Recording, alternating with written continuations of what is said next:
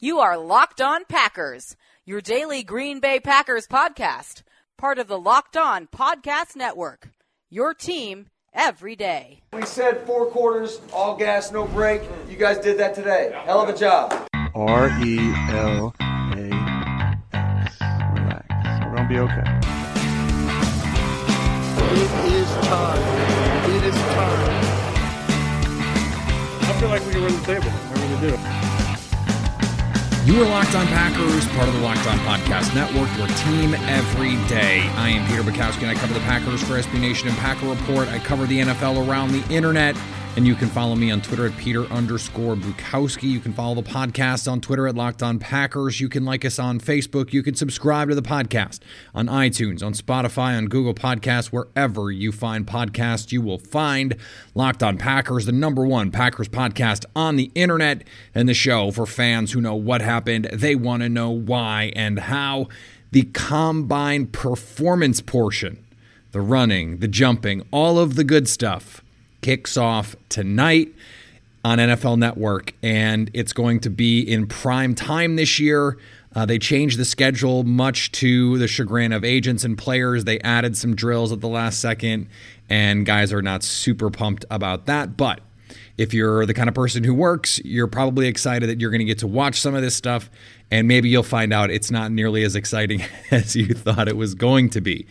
On today's show, I want to start with the CBA talk because Aaron Rodgers played a central role in it, and his role could have reverberations around the league. I also want to talk about the running back position a little bit because those guys took the stage yesterday in terms of the interview process with the media. And we got a little bit of insight into what's going on with the Packers. And I, and I, I just think it's an interesting position to take a look at because the Packers are going to have some decisions to make. I'm not sure it's something that we'll do a full offseason report card on. So this might be a little mini cap, um, you know, a progress report.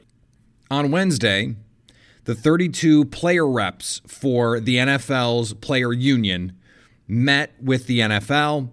They had a discussion and they voted 17 14 and 1 with the abstention to move the current CBA forward for a full player vote. And this is important for a couple of reasons. Number one, it could create a new collective bargaining agreement in place by the open of the league year in March, which is important for all sorts of reasons, not the least of which teams can push money off into the future, and the players and teams will know the the future of the league in terms of what the rosters are going to look like. Are there going to be these expanded rosters? Are there going to be more games? Does that change the way that teams build their rosters? And I think these are conversations that that we need to have if we're looking at okay, a 17 game schedule. Does that change how many offensive line you need to carry? Does it change how many running backs you might need? Does it change There's a lot of things that that could that could be impacted here. It also changes the the money because the owners agreed to lift the cap on that 17th game by 2021 so the there will not be someone like Aaron Rodgers who's supposed to get, you know, some 2 million dollar game check and they're playing for 250,000. That's not going to be happening. Okay, easy concession to make. The owners also said they're going to set up a committee that will investigate player injuries and then, uh, you know, that will be useful in some nebulous sort of way. Aaron Rodgers became a focal point of this conversation because reports came out on Wednesday. He was one of the player reps. He is the Packers union representative who was most vociferously opposed to this deal. He felt like the extra game should require offsets to the rest of the league year. That the demands, whether it's training camp, whether it's mini camp, OTAs, and the offseason workout process, is too onerous on the players, that the schedule needs to be altered in some way to give guys more opportunities to recover. And he did not get that. Those concessions were not made according to the reports that we have right now. We'll not know the full extent of all of the accommodations that the owners have made until this CBA is ratified. There still needs to be a full vote on all of that. But Rodgers was fighting, and he said uh, in a statement that he did so for his players that he was representing, not just for himself. I'm going to read the statement that he gave on Twitter. I voted no last night. My decision to vote no is based off the conversations I have had with the men in my locker room that I'm tasked to represent. This deal will affect every player that ever plays this game, and we have made this decision with only an abbreviated version of the deal, and that isn't good enough. Although I do see that there are many things in the proposal that improve the lives and care for past, present, and future NFL players. There are issues with others. 16 games to me was never something to be negotiated. The owners made it clear that the 17 game is about paying for the added benefits and had nothing to do with positive feedback received about any risks involved with the added regular season game. Also, an extra game for every two seed moving forward on wildcard weekend, i.e., Green Bay Packers in 2019 equals no bye. There were also many issues raised about the workplace, the workload, and the off season program. Some have been addressed, while others have not. With an extra game added to the schedule, added risk, and longer stretches before and after the bye week, we felt it was important to address adding more offseason recovery time. The ideas discussed would not add any cost for team. In fact, if anything, would lessen some of them. My involvement has been far less than the negotiating team, the executive committee, and the owners in these conversations, and I'm sensitive to that and appreciative of the time and sacrifices made. My involvement as a player rep and a 15 year player in this great game, though, allows me this platform to share my opinion and at the same time requires me to speak on behalf of the sentiment I hear from my teammates. And there's some interesting things in there that, that I haven't really seen discussed much. Rodgers mentions the 17 game season is not about, at least from the owner's perspective, just adding games. They're saying, in a sense, if we're going to add these things, if we're going to change, you know, health insurance, if we're going to change costs of minimum salaried guys, which is going to go up, you know, 100,000. If we're going to add money for for player revenue, all of this stuff, then we need more revenue. And so a 17 game pays for all of this other stuff. That is what Rodgers is saying the owner's position on this was. And in a lot of ways that softens the ownership position because the original thought that I think most people had when they heard, "Oh, the NFL wants to take away a bye week, add a playoff game, and add a 17th game to the season was this is a money grab. They want more money and they're trying to squeeze as much time out of the players as they can because that means more money. Now, that still could be what happened. Okay? And the the owners could just be saying, "Well, if you want all of these concessions, they're going to cost money, at least some of them. And so, in order to pay for the things that you want, we're going to add a game. And it could be as simple as okay, you want a bigger piece of the revenue pie. You want 48% of the revenue, 48.5% of the revenue. Adam Schefter had a tweet that that was the most of any sports league in, in America. On its face, not true. He clarified that after fees, Maybe it is relative to the NBA. We don't, we're not really sure about baseball. Not important. But the point is, if the owners are going to give up revenue, then what they want to do is expand the pie. Okay, let's let's take you know if we're going to get 48% of let's call it just a billion dollars for round numbers. If we're only going to get 52% of that versus what we used to get, then let's make it 2 billion. All right, now they're not going to double revenue, but that's not the point. The point is, if you're going to get less of the pie, make the pie bigger. This is apparently, according to Rodgers, the argument that ownership is making. I, I think more importantly, for our purposes moving forward, it looks as if this collective bargaining agreement is going to pass. According to Dan Graziano from ESPN, 60 to 65% of the league is on minimum salaries, and the minimum salary is going up. 90 to 100,000 starting in 2020. So if you get signed to a minimum deal this year, assuming that this is ratified before the new league year, you get a pay increase. And if most of the players in the league are in that position, 100,000 is a lot of money for anybody, but especially if you're a minimum salary guy, that's a big jump for you. And so they're going to like this deal. You know, they're not affected by as much by, oh, well, you know, the, the 48% versus 47% or 49%. They don't care about that because they're not they're not taking the lion's share of that money. Aaron Rodgers is getting, you know, $100 million contracts, so he cares what the salary cap is because that means major earning potential for him. If you're a fringe roster guy, What you care about is a deal getting done and you getting an extra $100,000 this year because you've got to pay your phone bill, you got to pay your family's phone bill, you got to buy a house, you got to pay for your for your kids.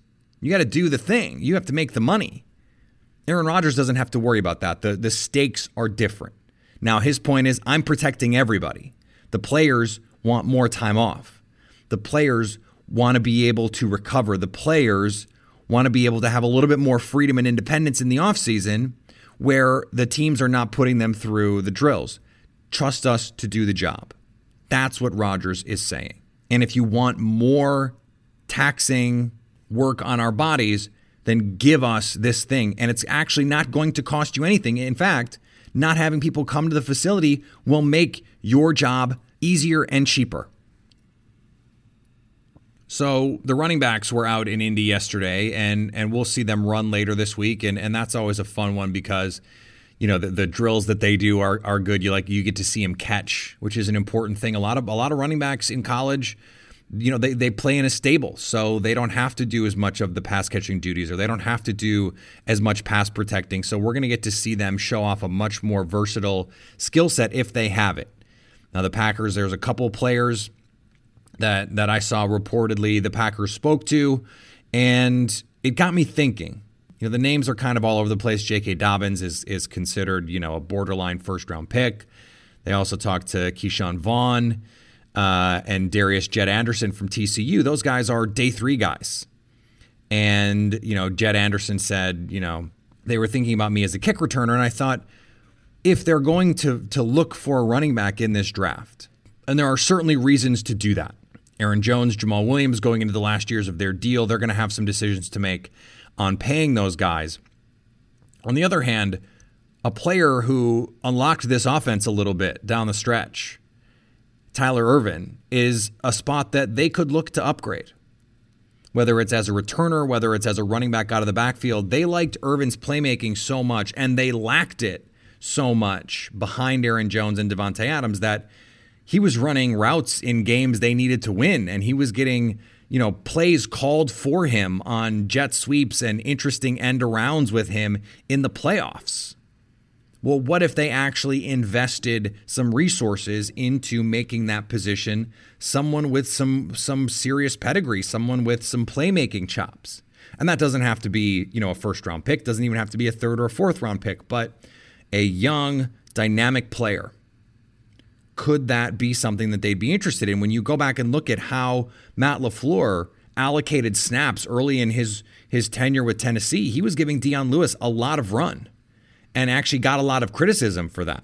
And maybe in retrospect should have gotten more, frankly, because Derrick Henry's really good. Now he wanted to play a certain kind of offense. He wanted a certain kind of back. Derrick Henry is not the kind of guy you can split out and have him run routes the way Aaron Jones can or the way Dion Lewis can. He's not even really a screen back. He is a turn and hand it back.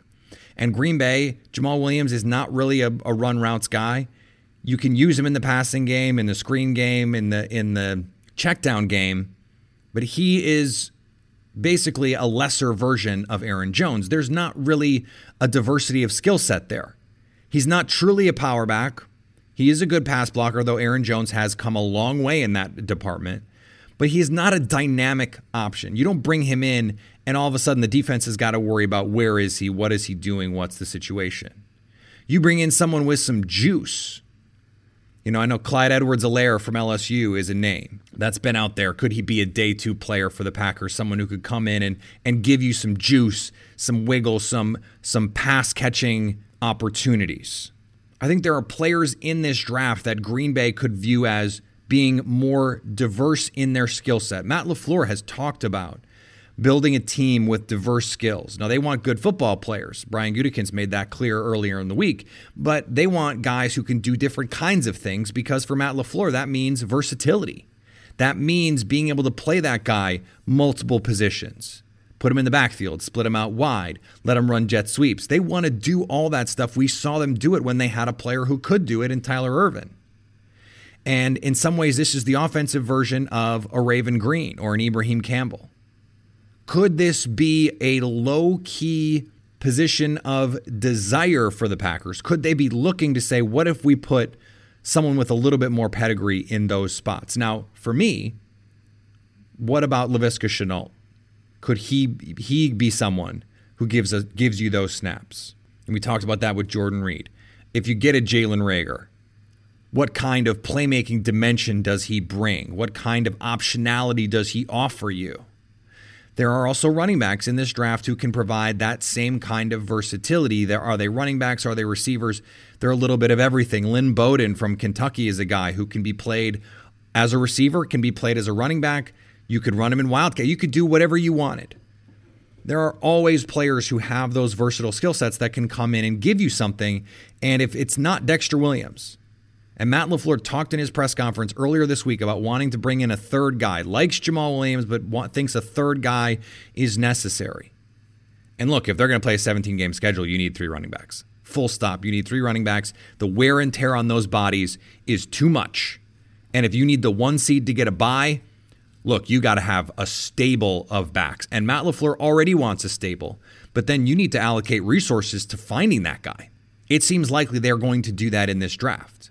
That, does, that doesn't mean Dexter Williams' career is over, but this is certainly a big offseason for him. There are also decisions to be made with this roster and the contracts because Jamaal Williams is over 2.2 million on the cap this year. Big jump from last year. And he's in the last year of his deal. If they find a back they really like and they think Dexter Williams in a pinch can give them something, maybe they say, "Look, it's just not a it's just not a luxury we can afford." And it saves them some money. Now, I don't think it saves them enough money to move the needle. And they really like Jamaal Williams. His relationship with Aaron Jones is awesome, and their energy together is infectious. In fact, someone like Jamaal Williams, in some ways, is is more likely to be retained because he's going to cost a lot less than Aaron Jones.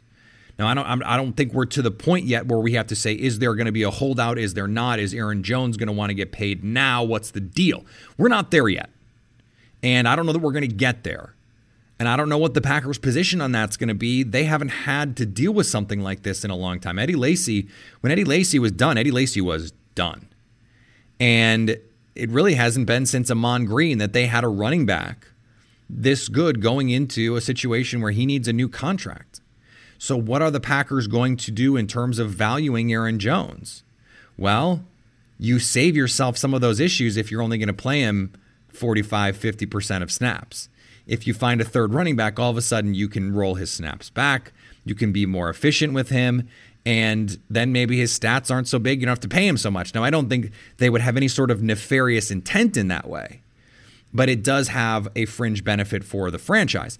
I'm not even advocating doing that because the, the Packers offense with Aaron Rodgers on the field and Aaron Jones on the field and Davante Adams on the field, that's when it's at its best. I think Aaron Jones should be playing a lot, but you also want to save him. You want to save his legs, you want to save the wear and tear. You want backups who can play. I do think one area on the margins where Green Bay could improve is that third running back playmaker type position and have it be a kick returner. That's why I love the idea of of Jed Anderson from TCU. If you're going to get a running back, playmaker, returner as your third running back, I think that is the best of all worlds for the Packers. Give you a little bit something in the passing game as well. That is a terrific option to make this team better in ways that it really mattered that Tyler Ervin was an upgrade. It, it mattered in real ways in games down the stretch for the Packers as they're pushing for the two seed and in the playoffs. It mattered that Tyler Ervin was on their team and it wasn't, you know, Darrius Shepherd back there returning punts. And it wasn't Dexter Williams as running back three. They had someone that they wanted to go to because he had a skill set. So can they find someone with that skill set? And rather than perhaps taking a receiver in the fourth round, the fifth round, could they find one of these gadget players? Doesn't have to be a running back, could be a receiver who can play a little bit of everywhere and gives them that versatile playmaking set that skill set to take the burden off your running backs, to make life easier for your receivers, and most of all, to make life easier on your quarterback. All right, our Friday show this week, we are back on with Periscope. So we will get that that happy hour Periscope on Friday, five Eastern, four Central on Periscope, and then the uh, the podcast will come out shortly after. We'll talk about what happened on Thursday night which is tonight if you're listening to this today, but will be yesterday if you're listening tomorrow. I don't. Uh, let's not let's not go full Willy Wonka on this. Scratch that, reverse it, whatever. I don't know. At some point on Friday, five five Eastern, four four Central, we will be talking about what happened on Thursday, what will be happening on Friday, and take your questions. I've got a lot of good questions, players to talk about, players you guys are interested in, scenarios, all kinds of stuff. So we'll get to that on Friday, and it should be fun.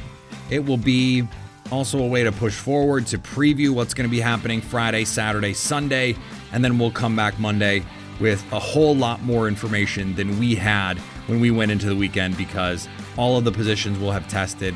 We'll have heard more interviews, we'll have heard more scuttlebutt from around the league, what's going on, what's the situation, who's meeting with the Packers, who isn't, what are they looking for, what are they not.